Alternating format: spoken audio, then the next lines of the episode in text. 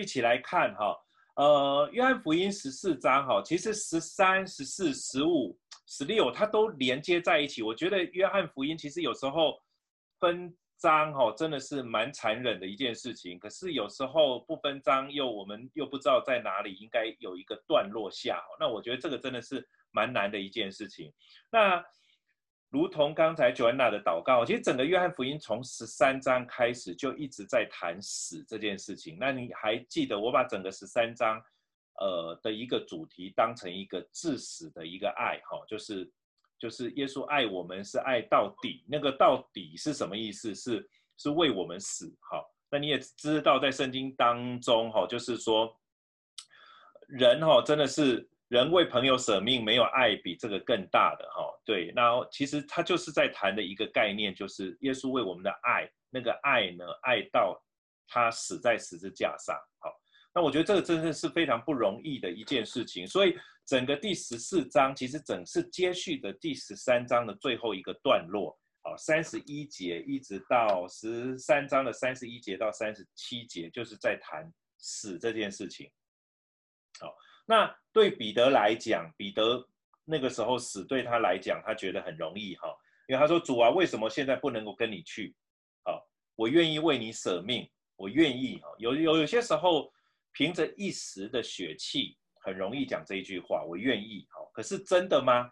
好，耶稣说：“你愿意为我舍命吗？”耶稣说：“我实实在在的告诉你，讥笑以前，你要三次不认我。”哈，那其实这件事情其实也不见得是。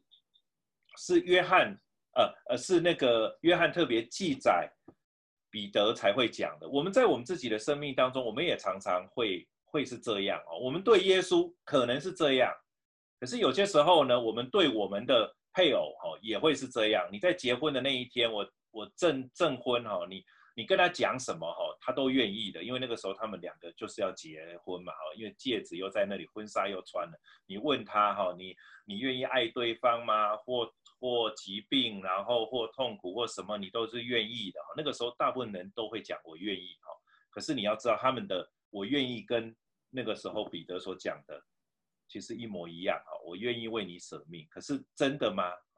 真的等到实际，我会发现过牧师当久了，你就知道，再过了五年哈、十年，他们遇见一些问题再回来，呃，可能就不太愿意了哈。我我通常会在，如果正好是我证婚，我会说，哎，你们在那一天你们说了这个话，那我指的不是说，啊，因为你说了这个话，所以你现在就应该要这样做，不是哈，我是要让他们明白，其实我们都需，我们都是软弱的人，我们需要神的帮助。我们才可以成为我们当初所承诺的那个人哈，所以在婚姻当中哈，婚姻的专家是国伦牧师，我们就把这个问题就抛给他。可是我要说，婚姻当中最重要的是你需要有一位主，没有这一位主，你的所有婚姻的问题，你要靠着你自己的能力，其实是无能为力可以解决的哈。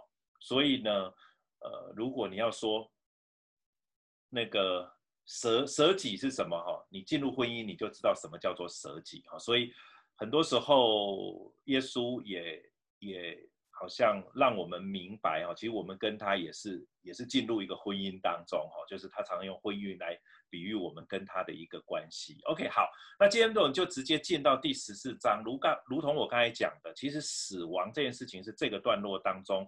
一直在提的一个主题，这也是为什么十四章的第一节，耶稣直接告诉当时候的这一些人。当然，我觉得当时候的这些人包含了前面说要为耶稣舍命的这位彼得。耶稣告诉所有当时在场的人说：“你们心里不要忧愁，你们信神也当信我。”好，所以整个约翰福音十四章其实就围绕着这一。这一句话或这个主题，好，为什么耶稣告诉这些门徒心里不要忧愁？因为他们忧愁嘛。OK，然后呢，耶稣其实是在告诉他们，因为对于门徒来讲，耶稣要死这件事情是让他们忧愁，因为他们原来的设定不是耶稣要上十架，好，所以他们就在想说，他们没有办法理解。一个要来做王的一个弥赛亚，一个基督，竟然要死，那死不就是代表了放弃一切的权柄、一切的地位、一切的权势吗？好，可是我要说的是，这这正是这个福音，其实很特别的地方。哈，没有一个在这个世界上没有任何一个宗教在谈有关于十字架这件事情，或者所谓他们的信仰是有一位神愿意为他们而死。好，我觉得这个是每。你现在所接触到每一个信仰，都不是在跟你谈这件事情，而是你需要为这位你所信的神去死。OK，好，那所以在这里一开始他就直接十四章就说，因为门徒心里忧愁，是忧愁这件事情。然后他提醒门徒，你们信神，当然这个信神指的是什么？是父神，好，是耶和华，因为大部分的人都是犹太人。好，你们你们信这位耶和华，这位雅卫。这位阿多乃，你们信这位神，你们应当要信，信我啊，哦，因为我是神的儿子，我是他所差来的，哈，所以这个概念是很重要。所以整个十四章就是一直围绕的，不要忧愁，你们应当要相信我，相信我了就不会忧愁，相信我的，你们就不至于入了迷惑，哈。然后他再说说明，他说，在我父的家里有许多住处，若是没有，我早就告诉你们了。所以是有的嘛，所以他说，我去原是为你们预备地方。耶稣为什么要上十字架？为耶稣为什么要离开他们？哈，在前面讲说他要去一个地方，哈，这个地方我也要去。OK，好，可是你们不能去。OK，那耶稣为什么要离开？是在这里直接说明了，他去，他死是要为我们预备一个地方。各位弟兄姐妹，你们有没有想过？死亡之后，你还有一个地方可以去。对于没有这个信仰的人，他死亡之后就不知道到哪里去，或死亡死了就一了百了。啊，许多人忧愁的是这件事情。可是我觉得在这里，耶稣直接破题告诉我们，他去是为我们预备地方。他说：“我若去是为你们预备的地方，就必再来接你们。”所以呢，第一个，耶稣要我们信他，信什么呢？信是他为我们预备的地方，而且他去是要为我们预备地方。好，而且呢，他还会再来接我们到那里去。哦，来接你们到我那里去。好，这个是耶稣讲的话哦。我不晓得你的生命当中有没有这个盼望。如果你没有这个盼望，我要说。不论你现在说你不怕死，我要说，其实只是我们现在只是凭着一时的血气，好像彼得讲的那句话：“我可以为你舍命啊！”哦，你在结婚的时候说啊，我可以啊，我可以为你舍己啊。牧师问什么，你都说我愿意。可是你其实你没有那个盼望，你不知道你要去哪里。其实你很容易讲那句话，只是出于血气。可是如果你清楚了，你理解这个信仰，你明白耶稣为我们所做的。当你在谈你不惧怕死亡的时候，那就是你里面的确据。我再说一次，这个是是蛮重要的一个概念，好，不容易理解。可是我希望我们每一位弟兄姐妹，我们在读十四章的时候，你要知道，耶稣来不但是把这个救恩给我们，他更为我们预备一个地方，而且将来还要接我们到那里去。你去的，跟我去的，跟彼得所去的。跟约翰所去的，跟历世历代所有因着相信耶稣基督而死的人预备的地方一样。他们相信，我也相信。OK，耶稣说：“我往哪里去，你们知道；那条路，你们也知道。”其实他要谈的就是那一条死的的路，就是死亡是人必经的一条路。OK，好，然后多马就就问耶稣这个问题，他说：“主啊，我们不知道你往哪里去，怎么知道哪条路呢？”多马常常问了一些看起来好像很笨的问题，可是我觉得多马问的问题却是很实际。他问说：“主啊，我们不知道你往哪里去。”包含我刚刚前面所讲的那一些，主为我们预备地方，主要接我们到那里去。好，可是我们真的知道他往哪里去吗？好，多马在这里对耶稣说：“主啊，我们不知道你往哪里去，怎么知道是哪一条路呢？”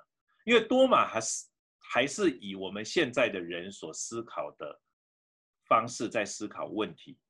他说：“我不知道你往哪里去，我不知道你要去哪里，我那我又怎么知道是哪一条路呢？”啊，对啊，好，我们现在要去一个地方，你一定知道先要去哪里嘛，然后你才知道要走哪一条路嘛。好，那耶稣呢，在这个时候呢，他直接回答我们这个，或者回答多马的这个问题。耶稣讲了一句我们都很熟悉的就是：“我就是什么道路。”真理跟生命，耶稣在这一句话直接讲明了是哪一条路，而且到哪里去。人生的问题就是哪一条路可以到神那里。许多的宗教告诉你该往哪里去，可是他不会告诉你该怎么去。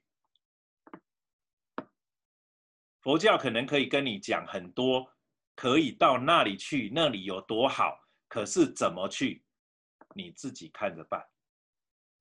也有许多的宗教告诉你，我该你该走这条路，你该走那条路，可是最后可以到哪里去，没给你解答。其实现在的所有的宗教或者号称可以解决人生命当中的问题，都是从这两个角度下手。到哪里去，然后跟怎么去，可是只有耶稣基督告诉了我们，我们怎么去，而且到哪里去。好，所以耶稣在这里讲的这句话，我觉得是非常重要的一句话，就是我就是道路。耶稣告诉我们，他就是那个途径。如果他不死，如果他不为我们的罪死在十字架上，我们没有路可以走，因为人是罪人。我们就是犯罪。如果他不付上那个代价，我们就是被掳的，被罪恶所掳的，我们就得不到救赎。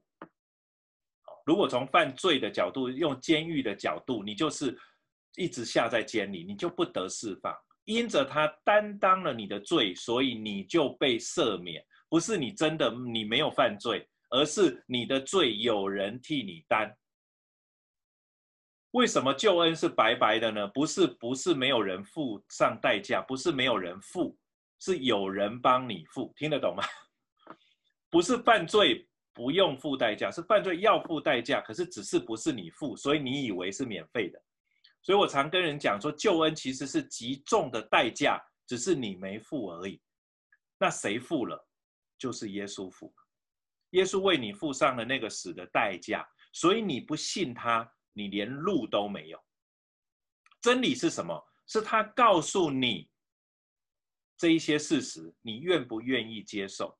真理很多时候其实我们很容易知道，我们很容易明白。还记得我之前讲的吗？我们对于相信这件事情，很多时候我们只是停留在我们知识上的理解，知道。很多人他说他认识耶稣，他知道耶稣，可是问题他相信耶稣吗？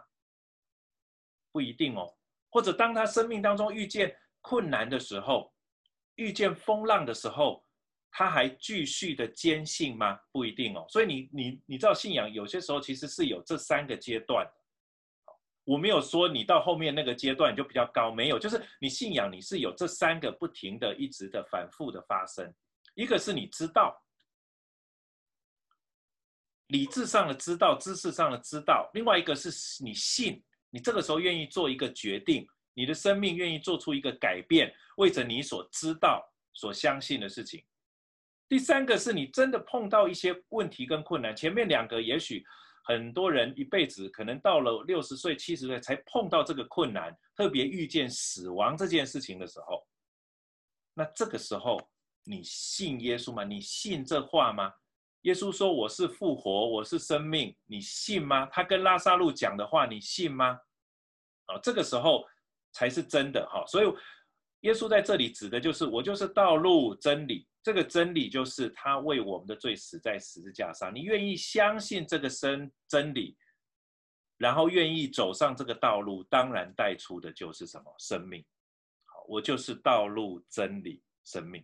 不是道路选一个，真理选一个，生命选一个，好，不是这三个其实是是互为互为因果，或者不一定有直接因果，它基本上它就是 overlap 缠在一起的。耶稣直接说：“若不借着我，没有人能到父那里去。”旧约那一些人没有借着耶稣，在等待弥赛亚的那一些人没有借着耶稣，没有人能到父那里去。耶稣说：“你们若认识我，也就认识我的父。从今以后，你们认识他，并且已经看见他。”我的分段是从第一节一直到第十一节，分成一个大的段落。好，那但在在在这个大的段落里面，其实可以分成两个，一个就是一到七，然后八到十一，看起来在讲两个不同的主题，可是这两个却又是同样的，谈的就是你们要信我。你有没有发现第一节耶稣说，你们信神也当信我，第十一节说，你们当信我。我在父里面，父在我里面。即或不信，也当因我所做的事信我。耶稣在第一个段落，就是希望所有现在的人，他不只是对着多马说话，他也在对那一群相信耶和华，但是还不相信耶稣是基督的犹太人说话，也在对那一些相信耶稣是基督的，但是呢，用着血气想要为耶稣舍命，可是不晓得自己有多软弱。当碰见风浪的时候，碰见死亡的时候，立刻会三次不认主的彼得们，包含今天的我们说话。他告诉我们，我们只有一个决定，或者我们也只能有一个决定，叫我们不要再忧愁了。我们就做出人生当中最重要的那个决定，就是相信他。过去相信，现在相信。未来在祷告当中继续相信，好，所以第八节，腓利就对耶稣说：“求父啊，求主将父显给我们看，我们就知足了。”腓利其实不太知道他在问什么，腓利只想，那你把父显给我们看，他只想与这位耶和华建立关系，父神建立关系，那你给我看，我就知足了。耶稣要对他说：“腓利，我与你们同在这里这样久，你还不认识我吗？”有一点直接，呃，还不到指责哈，有一点点对腓利有一点点，好像把他挑挑明了，有一点指教哈。他说：“人看见了我，就是看见了父。”耶稣在这里要表达他与父的关系，或者他就是神。人看见了我，就是看见了父。你怎么说将父显给我们看？因为父透过他怀里的独生子将他表明出来。OK，这是圣经上所说的哦。所以透过看见耶稣，你其实就看见了什么？父。好，所以他在这里是要跟腓利表达这样一件事情。可是美丽有时候搞不清楚哈，有时候人见神机也是这样哈。人见神机，可是只是有些时候只是为了自己的需要，如同我这个礼拜天在跨所讲的道一样。哦，我们只是需要那个满足，可是耶稣在这里说不是不是。当你看见我的时候，你其实就是看见父了。所以你怎么这样说？你难道不认识我吗？第十节他就继续说了：我在父里面，父在我里面。你不信吗？除非你不信，如果你信。那你看见我就是什么？看见父了。好，我对你们所说的话不是凭着自己说的，乃是住在我里面的父做他自己的事。他指的是他因为是奉差遣的，所以呢，他是那住在他里面的父做他自己的事。我再说，子跟父是分不开的，父在他里面，他在父里面。哦有许多人说，哦因为耶稣基督是有圣灵充满，所以耶稣基督才有才有力量，才有权柄。我在说那是错误的教导。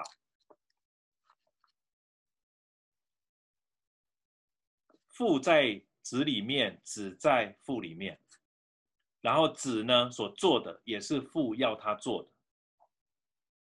OK，所以第十一节他再一次的做这个段落的结结论，他说：“你们当信我。”我在父里面，父在我里面。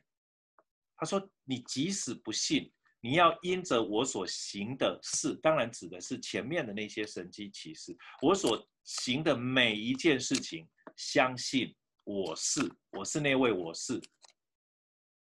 好，所以在整个段落里面呢，呃，整个第一个段落他在谈信这件事情，就我们需要相信他，他不是在谈信心哦，大跟小，他在谈你要不要做一个决定，就是相信，相信耶稣是主，相信耶稣是上帝的儿子，相信耶稣为你的罪死在十字架上。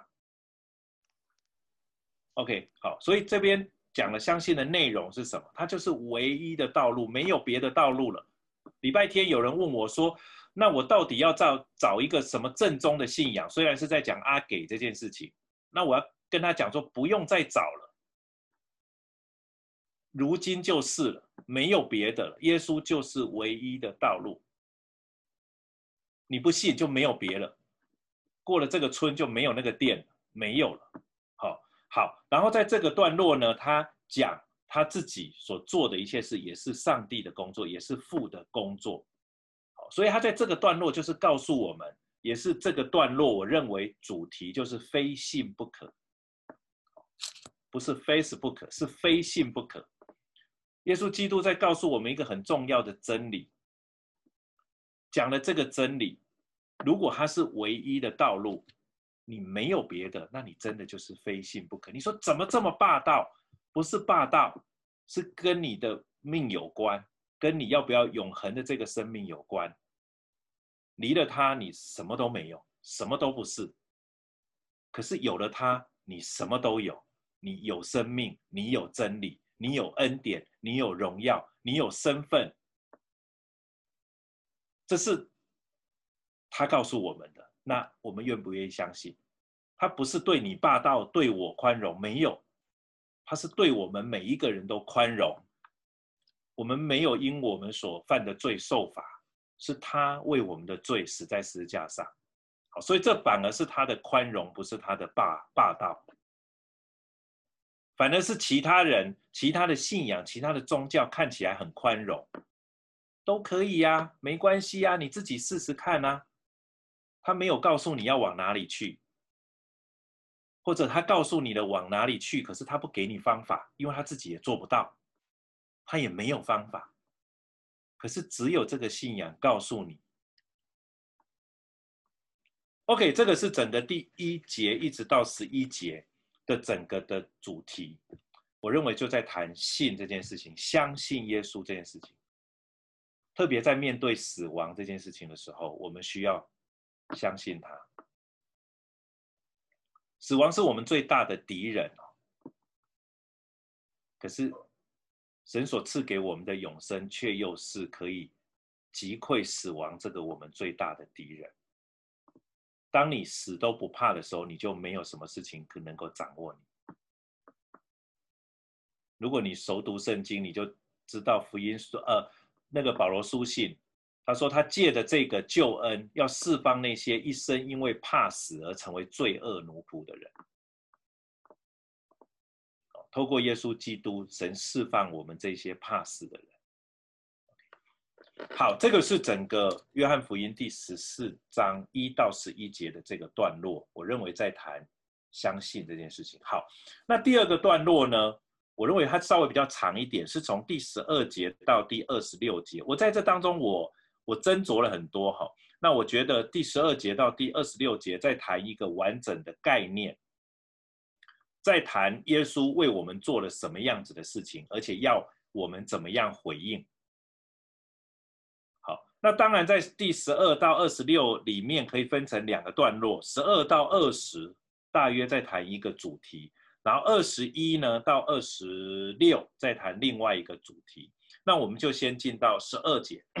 十二节呢，又回到耶稣在，呃，约翰福音哈，或者约翰很喜欢记载耶稣所讲的这些话，我实实在在的告诉你们，好，耶稣怎么说呢？他说：“我所做的事，信我的人也要做，并且做比这更大的事。”很多人很喜欢这一段经文，对吧？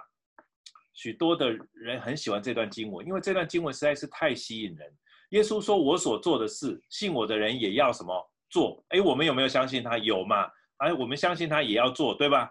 然后，而且要做比这更大的事，哇哦，对不对？更棒。好，所以因为我往父那里去，感觉呢，耶稣往父那里去，然后甚至替我们求哈，然后呢，让我们可以做比耶稣更大的事。好，那我要问各位一个问题哦，如果可以，你们可以写在上面哈。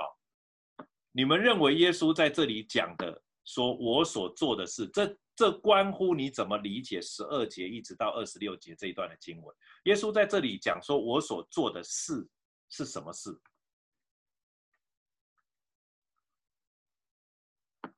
想一下哦，然后你们可以用，你们可以用打打在上面的回应，你们认为是什么事？一定要想一下哦。然后耶稣讲了，我所做的这个事，信我的人也要做。哦，是什么事？水变为酒吗？还是在海面上行走？还是你今天把你的便当可以分给五十个人吃？我所做的事，信我的人也要做，并且要做比这更大的事，因为我往父那里去。这跟十三节有关。十三节讲说，你们奉我的名无论求什么，我必成就，叫父因儿子得荣耀。好，你们若奉我的名求什么，我必成就。哇，所以这个段落通常有人就会把它分成一个段落。哇，这真是太棒了！我把这一段经文好好的背下来，然后拿着这一段经文呢，做比耶稣更大的事情。在这里呢，其实给了我们一个难题哈，就是门徒怎么可能做比耶稣更大的工作？我们一定要留意哈，留意耶稣的用字跟用词哈。耶稣在这里用的那个字哈，那个那个更大的事，他的字用的是工作这个字。哦，耶稣要用的不是指的是神机，好，当然神机他也用的也是工作那个字，可是神机他用的其实是是另外的一个字。好，所以在这里呢，显然在约翰福音当中，他这里所做的事的这个事呢，指的其实跟神机是不一样。好，所以你一定要留意。在中文上，我们都把它翻译为什么？为事。我所行的那些事，当然那些事包含了神迹，跟包含了另外神迹以外的事。可是在这里呢？我们来看耶稣在之前怎么用这个“事”这个字。如果可以的话，我要请你翻开约翰福音第五章。你要带一下你的圣经，然后翻到约翰福音第五章。我要请你们看第五章，在第五章的第十七节，翻一下第五章，然后十十七节，十七节，耶稣对他们说：“我父做事到如今，我也做事。”有没有？OK，好，然后呢，在这里呢，耶稣所讲的那个做事，这个字是一个动词哦，就是我父呢到如今都在做事，我父到如今都在做事，所以我做事。OK，好，所以他这边的事呢，到底指的是什么呢？我们来看第五章的第二十节，二十节同样啊，其实十九节也在提哈，十九节一样哈，十九节说我实实在在的告诉你们。只凭着自己不能做什么，唯有看见父所做的，子才能做。父所做的事，子也照样做，对不对？然后父爱子，将自己所做的一切事指给他看，还要将比这更大的事指给他看，然后叫你们稀奇。所以显然这边谈到事，谈到更大的事，应该跟第五章其实是有关系。所以根据上下文呢，这个更大的工作。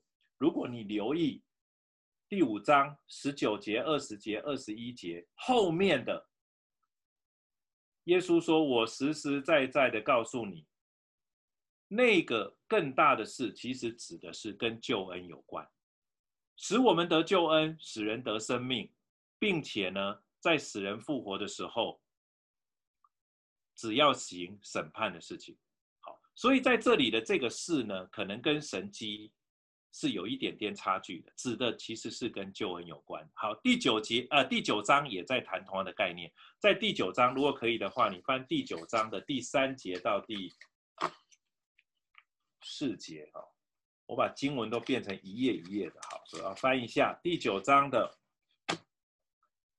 我们也很熟悉第九章的第三节到第四节。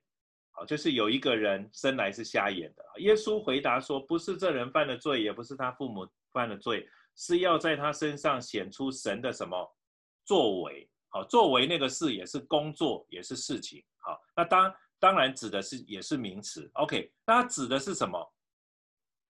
指的当然也是一个，当然在那里显出了神迹。可是另外的一个作为指的是这个人，耶稣说不要再犯罪，有没有？其实指的也是那个赦免，也是跟救恩有关。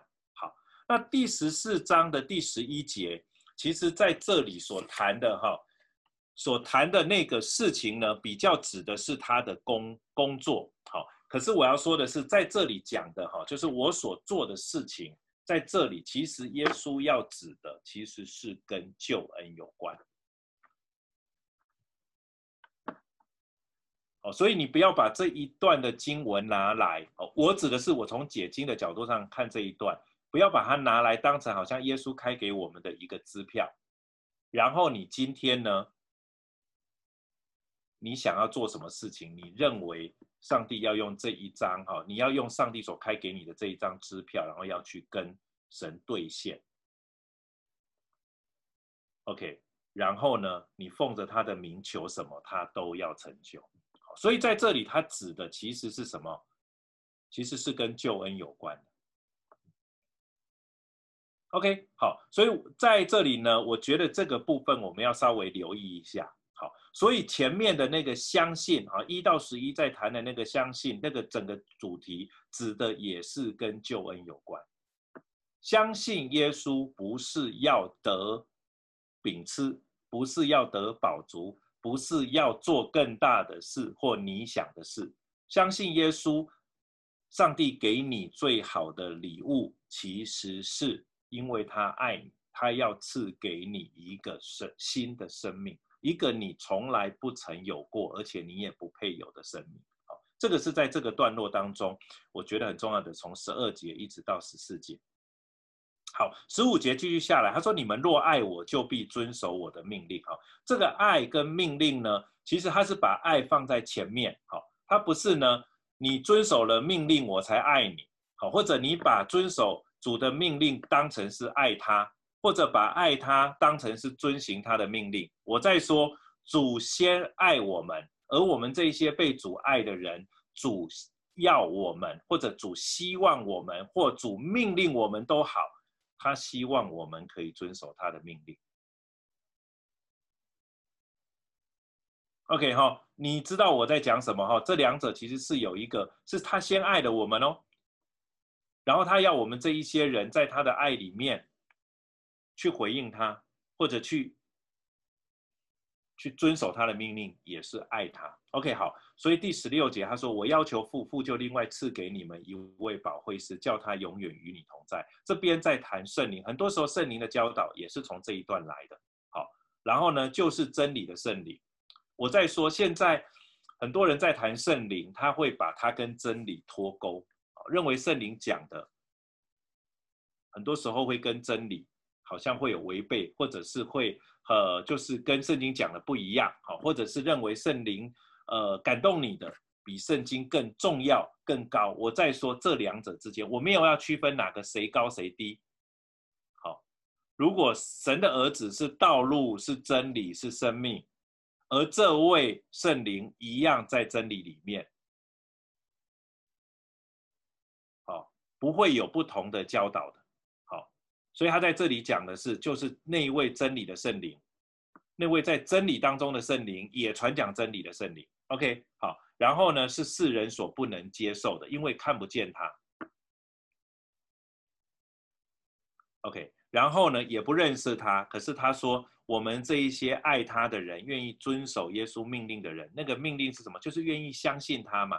爱他就是相信他，遵守他的命令也是相信他。好，这些都放在一起的哦，好，而且是愿意接受他就是道路、真理、生命的哦。好，然后呢，他说，如果你是这样，然后呢，他就与我们同在，也要在我们里面。所以圣灵是在你里面，而且与你同在。好，而且这边的同在是什么？是永远与我们同在。所以圣灵内住的教导这个部分是非常明显，而且怎么样？而且是很实际的，他是与你同在，而且不会离开你。为什么？是因为在这个段落当中，他要让我们明白，我们其实在日常的生活当中，耶稣对于那些门徒来讲，他们看见的是耶稣，他们经历的是耶稣。可是呢，这当然是他们最，我们没有办法嘛，因为我们没有直接看见耶稣，对不对？我们也不活在那个时代，我们也没有办法吃那些饼，我们也没有办法直接听耶稣第一手的教导。可是呢，那个时代的门徒要遇见的一个问题是，他们实际的看过耶稣，摸过耶稣。可是当耶稣被钉在十字架上死的时候，他们的信心也会经历一个你没有办法理解的那种崩坏。我们今天没有办法理解他们那个时候所面对的那个挣挣扎。我不晓得我要表达的，你们可不可以体会？当时的人，他的确是有我们的优势，他可以直接看见耶稣所行的神迹，直接听耶稣所行的教导，有问题可以直接问耶稣。可是那也是他们最大的一个困难，是当耶稣被钉在十字架上的时候，死了，断气了。当兵丁用刀枪扎他的时候，有水跟血流出来，真的耶稣就是断了气。而且呢，你就你就只能把他的尸体领下来，然后用。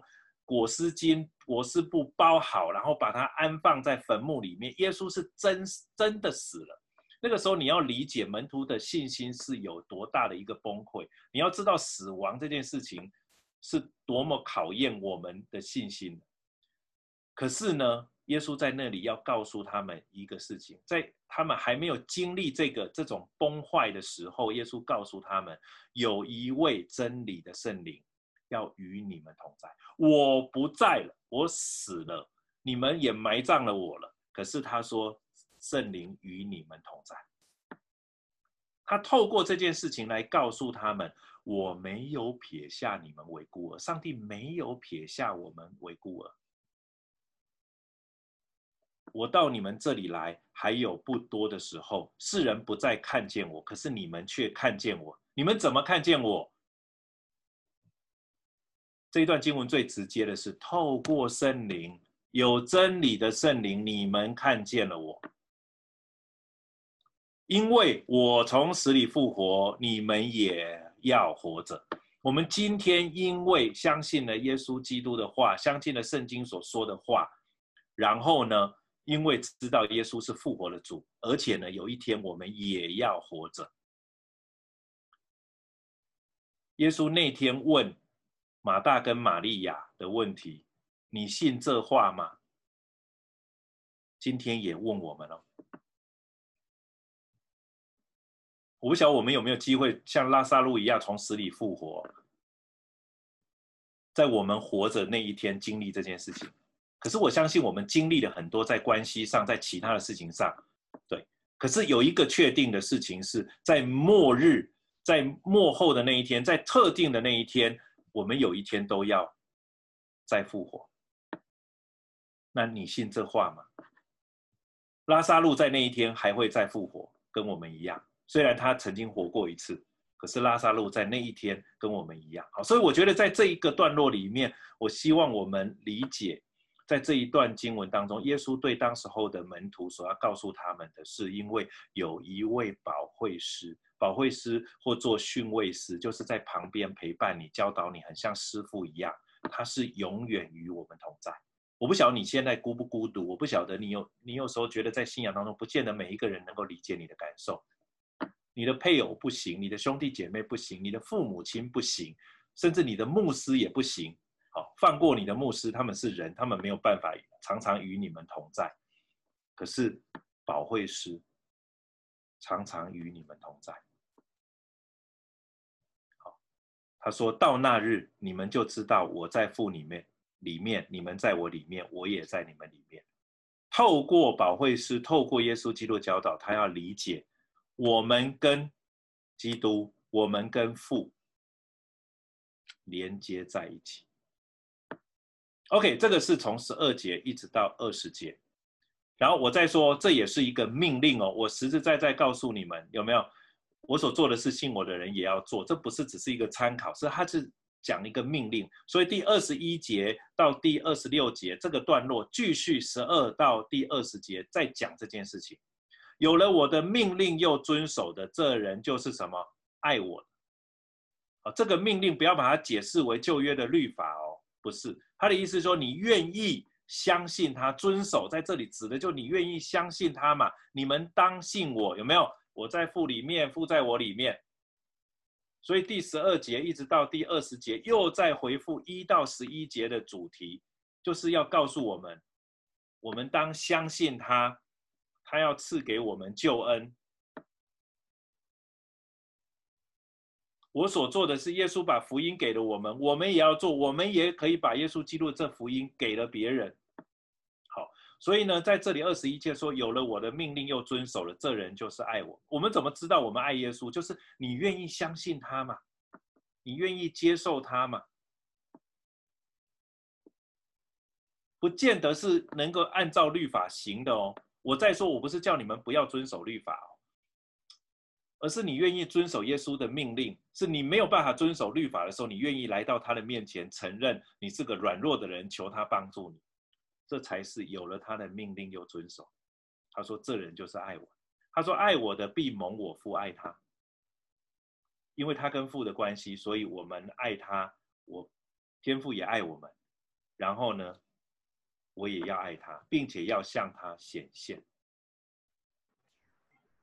耶稣向那个时候的人显现，耶稣向彼得显现，在他三次不认主之后，耶稣向彼得显现，耶稣也向我们显现。但是跟我们同在的是真理的圣灵。OK，第二十二节有一个难题哈，就是犹大哈，犹大就问耶稣，这个不是加略人犹大哦。就耶稣当中有另外一个门徒啊，叫做犹大，他就问耶稣说：“主啊，为什么为什么要向我们显现，不向世人？为什么是我？我不晓得你，你得到这个救恩，你会问说：那为什么是我？为什么选择我？为什么不向世人显现？耶稣没有不向世人显现，是因为世人不相信他，所以他他们就不愿意接受。”不愿意接受就看不见，不是耶稣不愿意向他们显现，可是，在我们这一些理解的人，我们就会觉得，为什么耶稣向我们显现，是因为我们好吗？不是，只是因为你愿意接受，只是因为你愿意相信，你没有，你你没有什么了不起，你只是做了别人没有做的一个决定。我相信它是道路，所以你愿意走在这一条路上，就这样，然后你就领受了真理。生命也就给了你。为什么向你显现？没有为什么，只是因为他爱你，然后你又愿意爱他，就是这样。OK，好，所以其实很多时候是世人不愿意接受了。OK，好，第二十二节，耶稣回答说：“人若爱我，就必遵守我的道。”你要发现在这里，耶稣把爱他跟遵守他的道放在一起。遵守他的道啊，就爱他；爱他就遵守他的道。那什么叫做遵守他的道又爱他？就是相信他，就是接待他、信他名的人，他就赐他们权柄，做神的儿女。哎，怎么又回到约翰福音第一章？没错，约翰从头到尾就只在跟你讲这件事情。为什么？因为许多人不愿意接待他，不愿意相信他，想要成为上帝的儿女，可是不认为这么简单。OK，所以他说：“人若爱我，就必遵守我的道；我必不爱，我父也必爱他，并且我们要到他那里去，要到父那里去与他同住。可是现在呢，圣灵也就与你同住，与你同在。他说：不爱我的人就不遵守我的道。什么叫做不爱耶稣的人不遵守我的道呢？就是不愿意相信他。他说：你们所听见的道不是我的，乃是差我来自父的道。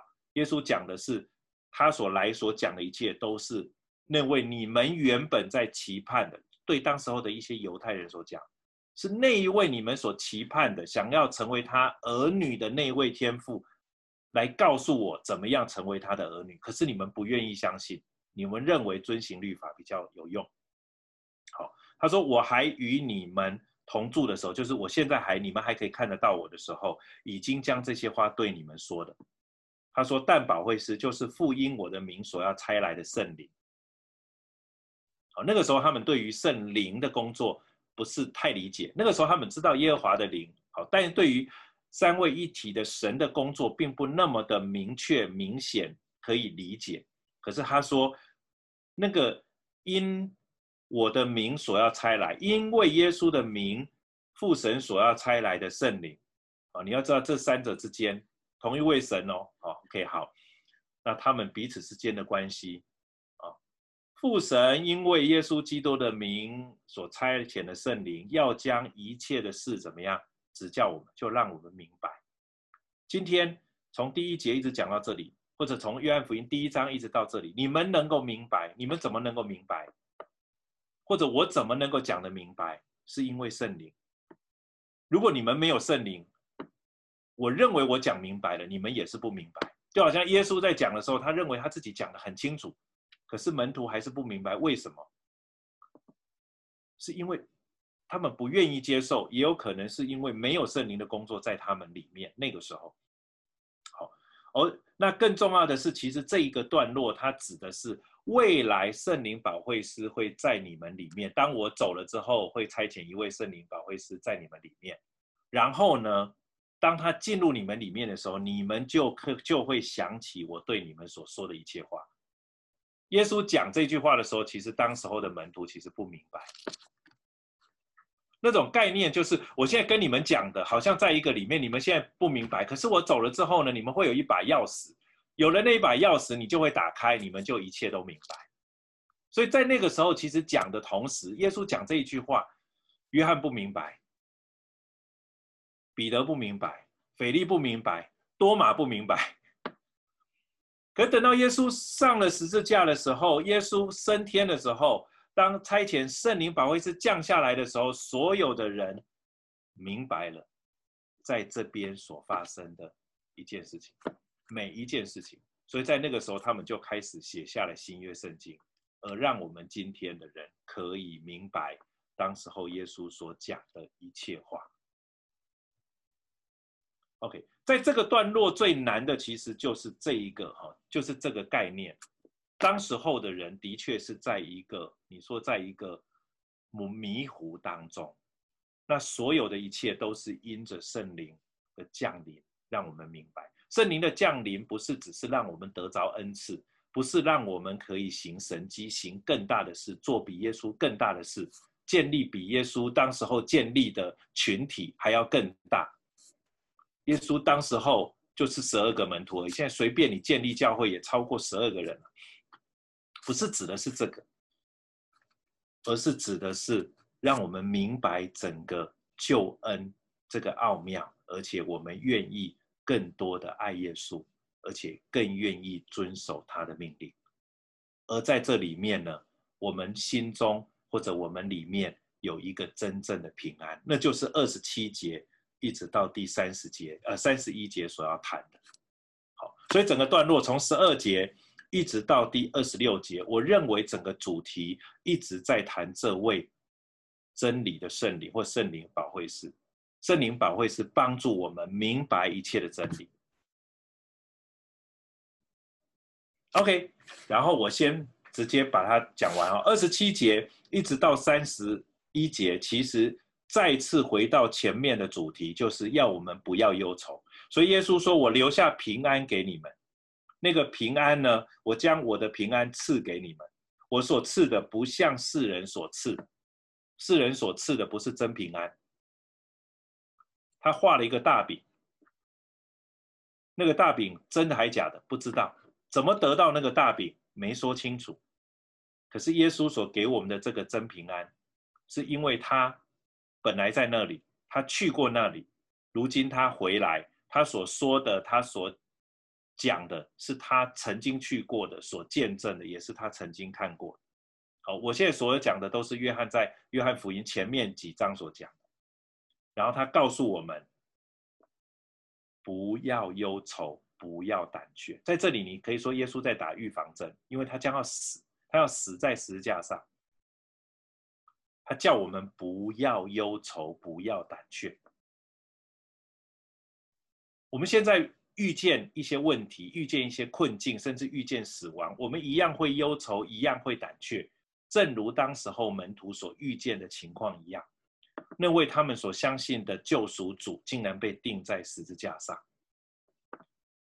他死了，他怎么救我？这两件事情门徒不明白，没有真理的圣灵，他们不明白。耶稣的死，我要得救，啊，要救我的人，那个人死了，我怎么得救？他们怎么想都想不明白。可是唯有真理的圣灵，让我们明白这一切。因着他死了，成为我们得救的根源跟依据。因着耶稣基督死了。我们的罪得到赦免，因着耶稣基督胜过死亡，我们知道我们所领受的生命也可以胜过死亡，所以这就是我们不要忧愁、不会胆怯的一切的根基。怎么样可以不胆怯？怎么样可以不忧愁？没有别的方式来相信他。OK，他说：“你们听见我对你们说的。”我还要到你们这里来。你们若爱我，因我到父那里去，我就必我就必喜乐。因为耶稣会去，然后之后再来。在这一段时间，你们一样会喜乐，因为父比我更大。现在事情还没有成就，我预先告诉你们，所以我说是预防针，叫你们到事情成就的时候就可以什么信。而如今呢？耶稣基督的确从死里复活，所以那一群门徒呢信，而我们因着那一群门徒所信的，把福音传给我们，我们也相信。但还有一件事情，也是我们也要信的，就是有一天我们都要复活。你信这话吗？好，所以他三十节说：“以后我不再和你们多说话，因为这世界的王将要来到。”指的就是什么？好像那个恶者要掌权，就是他死亡的时刻要来到，暂时让他掌权，不是世界的王的权柄胜过耶稣，是耶稣在这个时候暂时让他掌权。OK，在你的生命当中的确会有一些的时候，好像黑暗暂时掌权，不是他胜过了光明，不是，是因为光还没照进来，光暂时先好像离开，让黑暗掌权。可是当光要进来的时候，耶稣在这里讲说，他在我里面是毫无所有，就是他根本不算什么。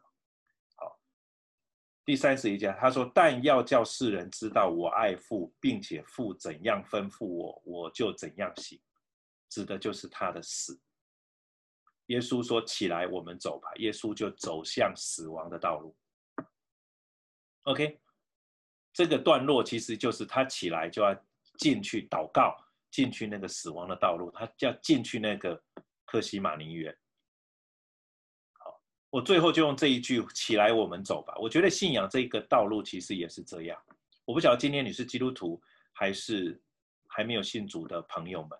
今天我觉得今天谈的这一段经文，其实就是对你我说的。你还在忧愁当中吗？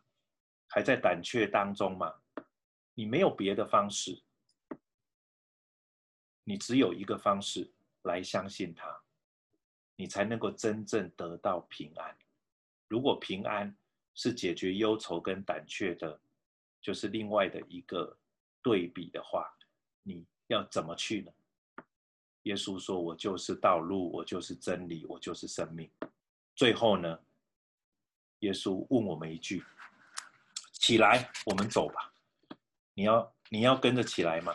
你要跟着走吗？OK，我想整整个这个段落其实就是一直在谈死亡这件事情。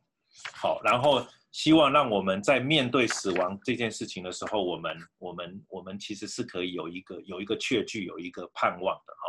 我在说基督徒，我们必须要迎向死亡哈，就是你要知道死亡就是回到天父的家。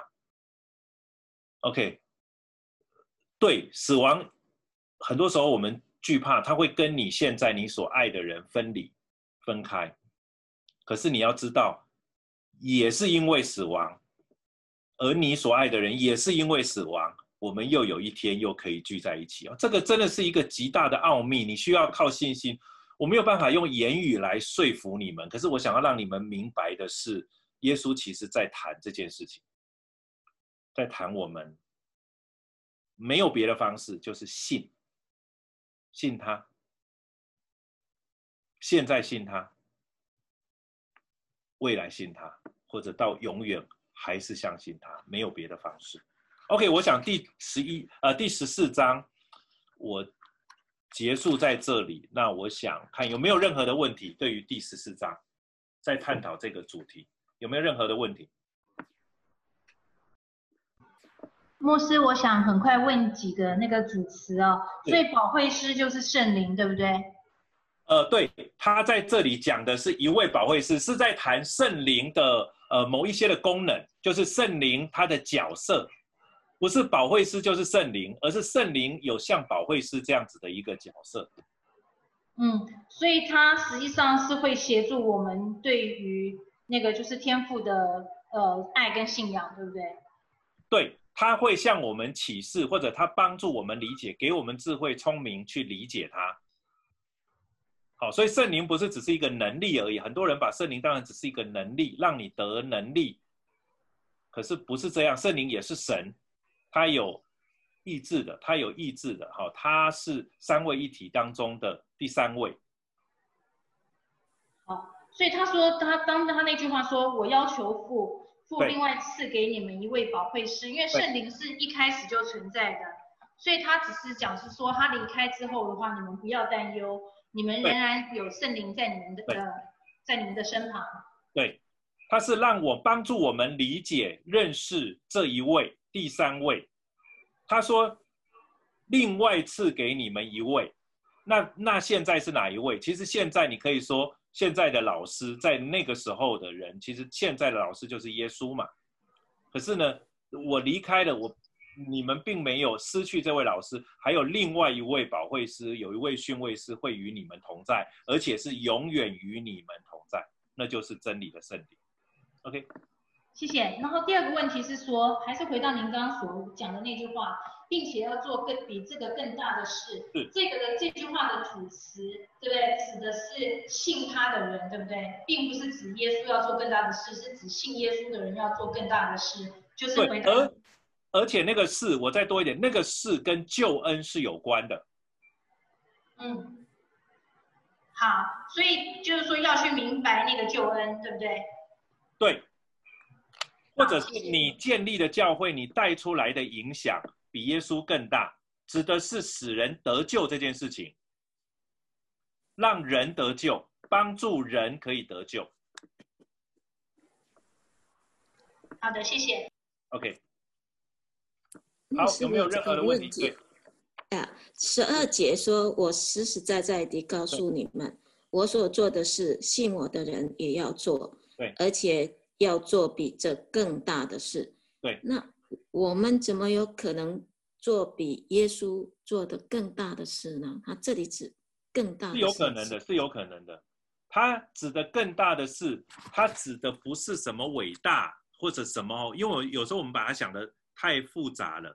如果你把这个所做的事是带给人救恩，好，当然我们不能像耶稣一样死在十字架上带给别人救恩。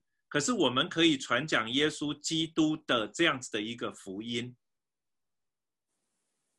然后使更多的人得救。这件事情其实门徒带出的影响力比耶稣更大，你不可否认。我指的是建立教会这件事情。OK，就是现在可能任何一个可能有一个很有名的布道布道家，他可能带领的人信主，可能比当时候门徒还多啊，比彼得还要多啊，可能比约翰还要多啊。他指的是这个带出来的一个影响力，使人生命得着改变。我觉得把它放在这里会比较好。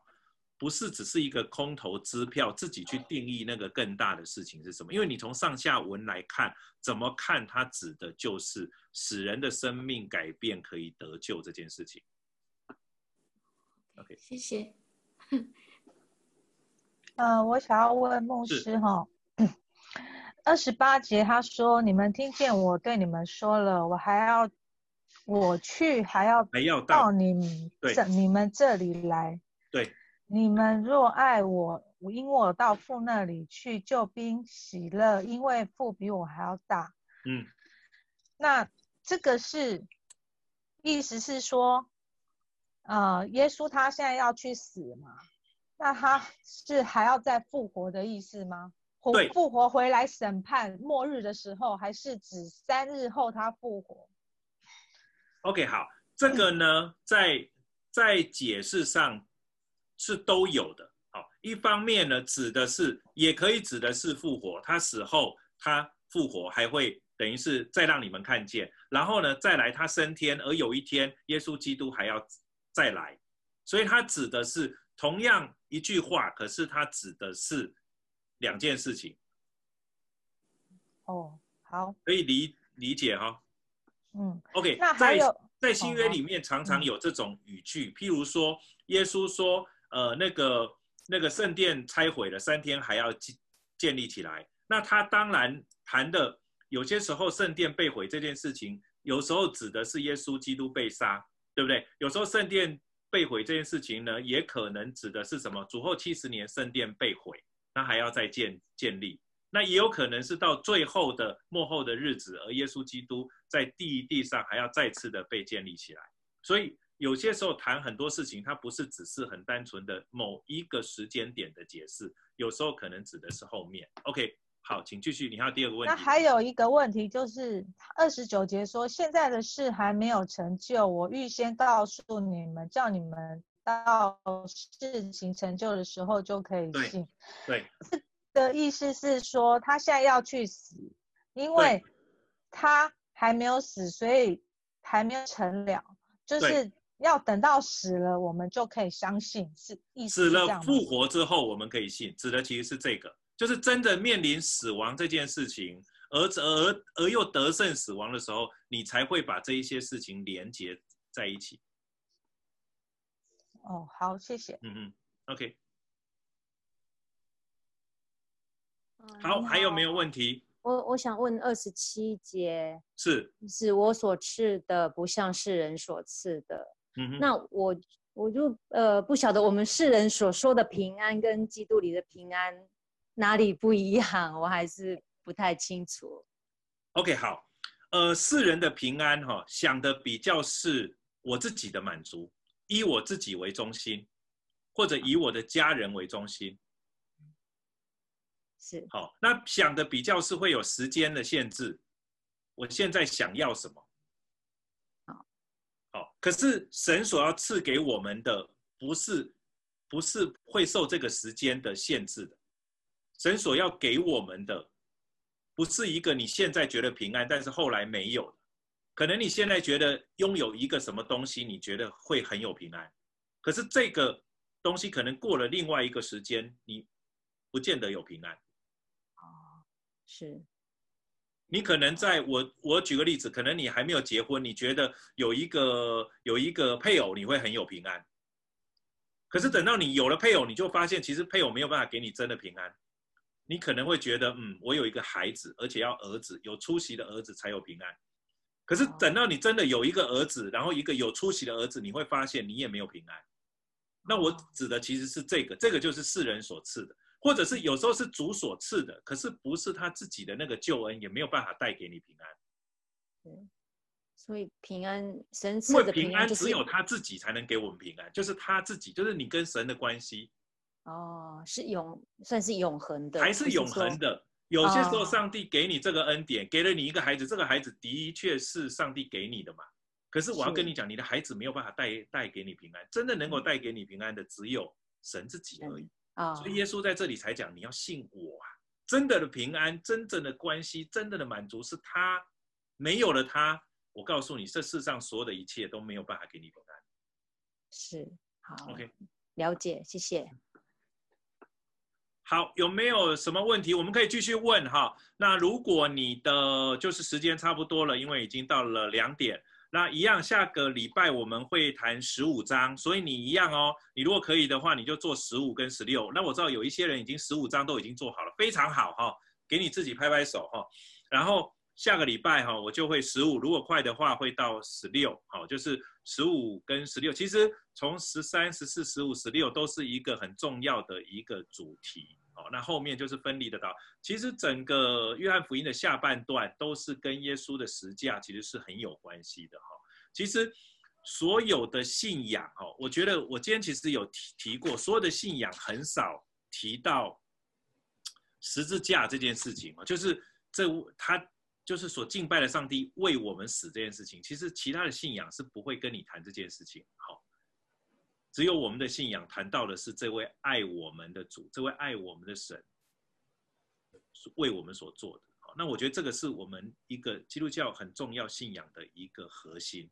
如果真的你也认同这个，或者你愿意相信哦，我觉得今天的最后一句话就是这段经文三十一节，耶稣在那一天告诉门徒：“起来，我们走吧，往那个死里去。”耶稣其实是往死亡里面去，可是门徒呢，跟今天的你我呢，我们却是往生命里面去。有很多人啊，那这样子我们是不是也要也要受苦哈？我要说，做当基督徒会受苦的，可是我要告诉你，你受的苦跟上帝所要给你的那荣耀算不得什么。起来，我们走吧。耶稣是走往死亡的道路，可是也走往荣耀的道路。而我们今天愿意相信他的人起来走了，我们却是走往那恩典而且荣耀的道路。你不需要再死。为你的罪而死，你所领受的是耶稣基督给你一个极大的恩典，那个得胜死亡而且复活的生命。OK，我们今天就到这里，那下个礼拜。